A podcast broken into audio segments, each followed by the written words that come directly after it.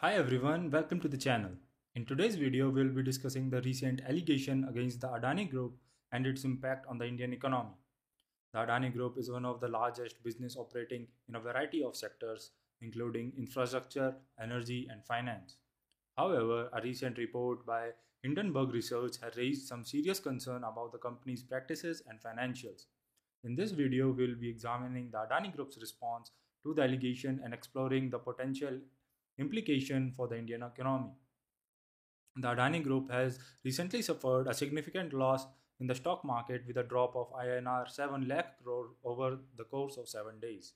This followed allegations by American investor group Hindenburg that the group companies had engaged in stock manipulation and accounting fraud.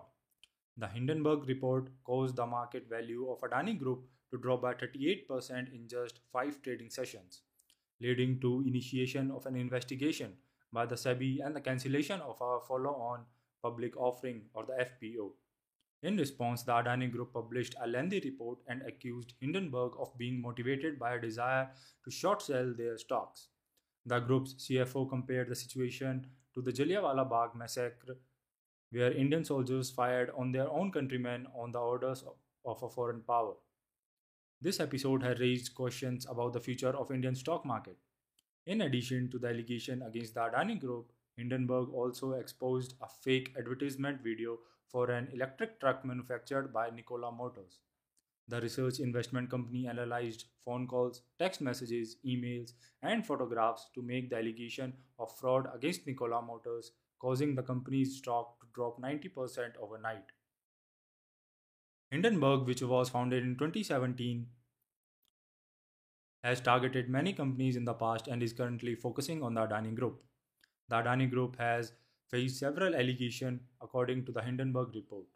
The first is that the Adani family has violated the rules set by SEBI, India's stock market regulator, by controlling more than 75% of the company's shares, which is against the rule that at least 25% of the public company's shares must be held by the public.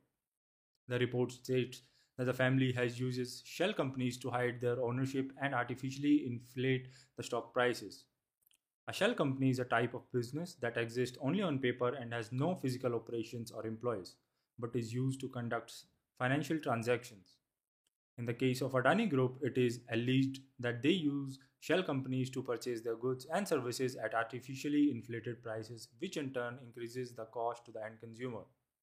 This practice is often used to hide financial transactions and evade taxes, and it is important to note that this is only alleged practice and requires further investigation. The second allegation is that the Adani Group engages in a round trip trading to artificially increase the stock prices. The Hindenburg report claims that the group uses a network of offshore and shell companies to do so. For example, the report mentions a Mauritius based company led by Vinod Adani that transferred money to an Adani enterprise to create the illusion of a profit and attract public confidence in the company's stock. Hindenburg also alleges that a Mauritius based company, Elara Capital, holds nearly $3 billion worth of Adani shares and its sole purpose is to manipulate Adani stock prices. The third allegation is that the Adani Group has a large amount of debt and its five companies have a current ratio lower than 1, meaning that their current assets are valued lower than their current liabilities. The report by Hindenburg claims that the promoter shares of the Adani Group have been used as collateral to borrow extra money, which Hindenburg claims have been artificially inflated. The report also claims that the Adani Group has borrowed more than its pace of growth compared to its rival, the Reliance Group, which has attempted to achieve zero debt status. The fourth allegation is that the Indian government has shown leniency towards the Adani Group. The report alleges that the Adani Group has been involved in corrupt, illegal activities such as money laundering and has amassed a profit of $17 billion.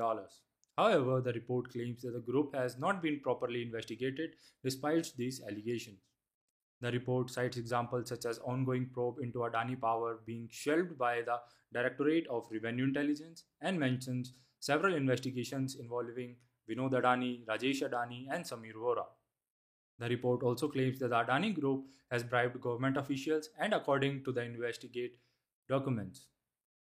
The fifth allegation is that Adani Group hired a small unknown company with 11 employees and 4 partners to audit its financial statements, leading to doubts about the validity of its financial reporting. The Adani Group responded aggressively to these allegations, calling them baseless and a calculated attack on India. The group brushed off that allegation by saying that it was not involved in any illegal operations but did agree to present documentary evidence to disprove them. The group claimed that its nine entities were audited by well-known auditor and it hired small auditing team to support small businesses. In response to the follow-on public offering or FPO of Adani Enterprises, initial interest was lukewarm but increased on the last day. However, retail investors stayed away, and popular investors like Tim Buckley and Bill Ackman expressed doubts about the fundamentals of Adani Group. The two companies that showed the most interest in the FPO were Elara Capital and Monarch Network Capital, which were allegedly linked to the Adani Group. Many international banks such as Credit Suisse and Citibank have refused to lend money to the Adani Group. The impact of these events on the Indian economy is a concern. The Adani Group is expected to play a crucial role in the India's economic growth, and the Modi government has given it the responsibility of advancing the country's infrastructure. If the Adani Group fails to fulfill its promises to the government and to the public, it would not only let down the investors but all the Indian citizens. Thank you for watching this video. We hope it has provided you with a better understanding of recent allegations against the Adani Group and their potential impact on the Indian economy. As always, please leave your thoughts and opinions in the comments below. That's it for today. Subscribe for more such content.